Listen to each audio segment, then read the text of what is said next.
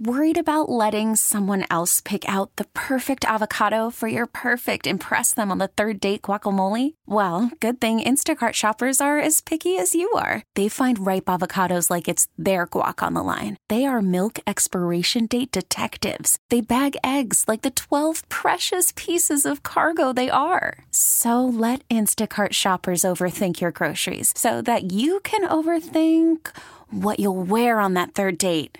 Download the Instacart app to get free delivery on your first three orders while supplies last. Minimum $10 per order, additional term supply. We get it. Attention spans just aren't what they used to be heads in social media and eyes on Netflix. But what do people do with their ears?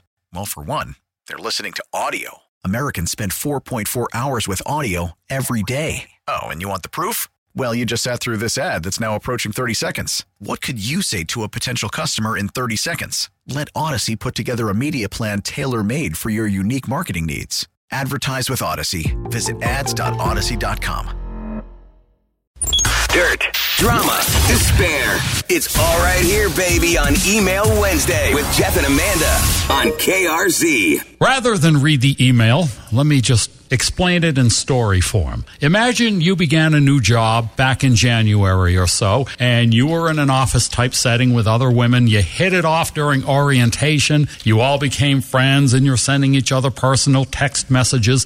And then all of a sudden, everybody stopped talking to you. And it felt like they were having secret conversations that you were not in on. You actually confront them and they don't even respond. It became obvious that there was a different group Right. chat that was just you were not a part of. So the woman wrote us, she said, My question is, am I thinking too deep into this, or are they really showing red flags? I truly thought we were all friends, and I'm hurt. Hmm. So she's looking for hopefully a, a good idea on where to go from here. So a lot of our text messages are saying, no, this is lousy. You are not imagining it. This is all very real. Right. And Laura says, I'm going to go out on a limb and say you absolutely need to have friends at work. It just makes the experience more enjoyable when you have a great team. Also, Lyndon said, yeah, these people are not her friends. They're acting like middle schoolers. She needs to just move on and crush it at work without them. Okay, let's hear from a Grub Hub driver. I moved on. I was in the same situation. All right, so what would you do?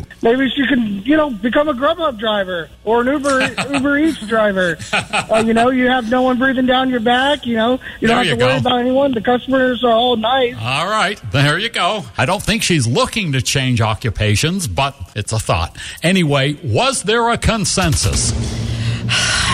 It was somewhere between confront them because you have nothing left to lose and find a new friend. Um, no one thinks that she's making this up. Okay. Everyone agrees something shady is going on here. They're not being kind to you. This is not in your head.